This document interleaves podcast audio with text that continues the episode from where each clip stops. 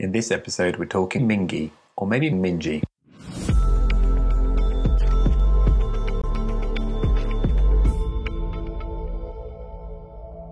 Hello, so for this episode I'm joined by two of the authors of a recent position paper on mitochondrial neurogastrointestinal encephalomyopathy, or MNGIE, Doctor Michio Hirano of the Department of Neurology, Columbia University Irving Medical Center, New York, and Doctor Rita Rinaldi of the Institute of Neurological Science in Bologna. Thank you both for joining me. I'm very happy to participate in this podcast. Thank you. Yes, uh, thank you as well. We love papers like this in the journal. Managing rare disease can be so difficult. It's important to have clear definitions and an evidence-based approach. I'm just a general paediatrician, so I wonder if you could begin briefly by explaining to me what MNGIE actually is. Okay. Uh, MNGIE is an autosomal recessive, ultra-rare disease. It's caused by mutations in the T Y M P or TYMP gene. TYMP encodes a cytosolic enzyme called thymidine phosphorylase, and in this disease, loss of thymidine phosphorylase or T P activity leads to toxic accumulations of the nucleosides thymidine and deoxyuridine. Those toxins are incorporated by mitochondria and cause nucleotide pool imbalances, leading to mitochondrial D N A replication errors. Clinically, that manifests in uh, patients that begin to manifest symptoms anywhere from childhood through adulthood. And the predominant symptoms are gastrointestinal with severe gastrointestinal dysmotility. They also have loss of extraocular muscle function, so they develop ptosis and ophthalmoplegia, and they develop severe peripheral neuropathy, and M R I reveals uh, leukoencephalopathy that's often asymptomatic. I'm a clinician, I'm a neurologist, and I work in a very big hospital in northern Italy. And so in past uh, ten years, uh, I met uh, some patients uh, with MNGIE, and I realized that diagnosis is often late. And patients, uh, when uh, diagnosis is made, uh, often are in a very bad condition. They are frequently misdiagnosed as having uh, inflammatory bowel disease or anorexia nervosa. And diagnosis is really late in, in this case, when health conditions are so poor that uh, therapeutic choices may be really difficult. The idea of organizing a consensus conference was therefore born with the aim of improving the management of this disease, providing an evidence-based guidance for clinicians, including a patient point of view. And for clinicians, it's very important to have it. The fact that it was a need for um, everyone was demonstrated by the great enthusiasm that experts show were invited to the consensus. And they want to really take part to this experience together with patients and their families. I think it is so important with these rare conditions to have uh, that information for clinicians. And I know that we often hear about these difficult diagnostic journeys that patients go on to reach the correct diagnosis. As you say, this was born of a consensus conference that was held in Bologna early in two thousand nineteen. Um, and at the meeting, you had expert working groups looking at three key areas: diagnosis, prognosis, and treatment. It should be said that the management of complex disease doesn't always begin at diagnosis, but I think it's worth starting there today. What did you agree about the diagnostic criteria for MNGIE? Because you obviously you said it can be mistaken for anorexia and inflammatory bowel disease. So what does one need to look for to make the diagnosis? Well, the diagnosis is challenging because it is a ultra-rare disease and not well-known to the clinical community. And it's very challenging early in the disease when there may be just one or two manifestations. So uh, it's important to begin uh, by suspecting the disease and then to do clinical diagnostic testing to examine the various potential clinical manifestations. So one can do studies of the gastrointestinal dysmotility with swallow studies and gastric emptying studies. One has to do nerve conduction studies to look for peripheral neuropathy, and brain M R I often discloses leukoencephalopathy, which can be very mild or patchy initially and, and become more confluent. Once the clinical manifestations are characterized and one has a suspicion of the disease, the initial screening test is typically a genetic screening for T Y M P or T Y M P mutations.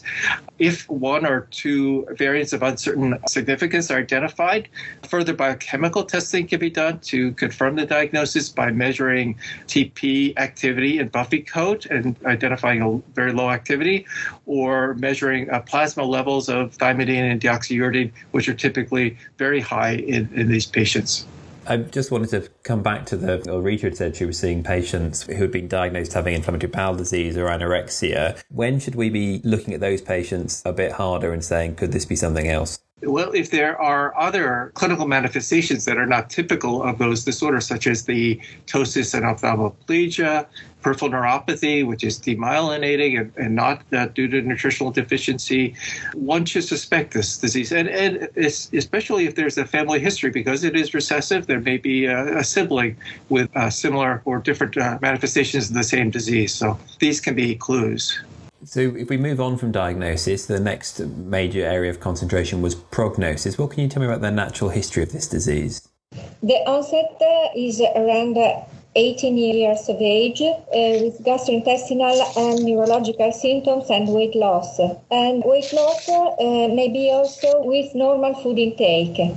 Symptoms accumulate and worsen over time, and uh, frequently we observed phases of rapid worsening. Death generally occurs before the age of forty, and death, especially for low gastrointestinal or hepatic complication or cachexia. During the Consensus Conference, a clinical and instrumental assessment of the disease course was suggested, and um, milestones uh, indicating disease progression were identified, such as uh, gastrointestinal subocclusive episodes, uh, or need of gastrostomy, or need for parenteral nutrition, or um, aspiration pneumonia, or episodes of uh, sepsis, for example, and liver cirrhosis. These are the main aspects that we underlined for the prognosis aspect. This isn't our first podcast on mitochondrial disease, and I'm sure it won't be our last. We've heard about the challenges in treatment and trialing new treatments. What did your group agree about treatment in this disease? So, Uh, in addition to the symptomatic treatments that Rita mentioned, uh, there are some potential disease-modifying treatments. In the short term, dialysis, either with uh, peritoneal dialysis, uh, dialysis can be instituted to reduce the levels of these toxic uh, nucleosides, thymidine deoxyuridine. In addition, there's an experimental erythrocyte-encapsulated thymidine phosphorylase, a kind of enzyme replacement therapy that's offered by Doctor Bridget Brax's group on an experimental basis in London. In addition, uh, platelet infusions have been used, but that's uh, not really clinically effective because the infusions are limited due to antibody production. So th- these are the short-term therapies. More permanent restoration of thymidine phosphorylase activity can be achieved through transplantation, either through bone marrow or allogeneic hematopoietic stem cell transplantation, or through liver transplantations. Both of these transplant procedures are very stressful for these medically compromised patients, so one has to evaluate the patients carefully, assess the potential donors, and weigh the, the potential risks and benefits, uh, because there are certainly uh, high risks of, of particularly with the hematopoietic stem cell transplantation. I should mention also there's a, a biotechnology company that's working on an enzyme replacement therapy, but that is still uh, early and in the developmental stage at this point. I think transplant is always a bit of a, a difficult one because you have to wait for disease progression to justify the significance of the procedure. But if you wait too long, then you've got your patient who's not well enough to tolerate the transplant. So it's very much a, a bit of a double-edged sword, isn't it? Oh, absolutely. Yes. Yes, we had similar experiences with uh, hematopoietic stem cell transplants, and out of the first twenty-four patients who had transplants, a little less than forty percent had successful transplants, and, and they did well, but the mortality was unacceptably high because the patients, many of them were too ill to really uh, undergo the, the transplants in retrospect. It's always disappointing to hear, but I'm assuming that the outcomes are improving now. Oh, yes. The patients who had successful transplants had uh, remarkable biochemical improvements as well as clinical improvements that were quite striking. And similarly, we have less experience with the liver transplants, but the patients are showing some clinical improvements as well as the biochemical improvements. So we're very encouraged by the early uh, results of the liver transplants, but we have longer experience with the uh, bone marrow and hematopoietic stem cell transplants. I think it's fantastic you achieved so much at the conference in just two days. It's quite hard to imagine getting that many people in a room uh, these days, at least not without masks on. What are the, the limitations, if any, of this work? It was uh, two days of hard and enthusiastic uh, work, but uh, behind these two days, uh, Uh, there had been about one year of preparation, during which, uh, following the method suggested by the N I H Consensus Development uh, Program methodology, at the first step, uh, a technical committee and a scientific committee were identified. Three main topics uh, on uh, diagnosis, uh, prognosis, uh, and treatment, uh, and questions to be addressed uh, were defined and assigned to the three working groups of experts. Each working group received by the technical committee a systematic literature review to be studied and discussed. And at the same time, a consensus development panel was set up, ensuring participation of all clinical and non-clinical stakeholders, including patients. And this uh, is very important. The involvement of the patient from the first phases of the preparation was one of the strengths of this consensus conference. And so after about twelve months, we were ready to do the consensus. And um, yes, we believe that is uh, through this kind of meeting uh, that we can share knowledge and projects. And so We, we were very happy of it. Rita did a terrific job in organizing this conference. Uh, the clinicians are very dedicated to this disease. They've, this is a very compelling disease because it's a disease that's so devastating for the patients, but yet we have very promising therapies. Uh, so we are very excited, and I think that led to the high turnout as well as Rita's uh, excellent organization.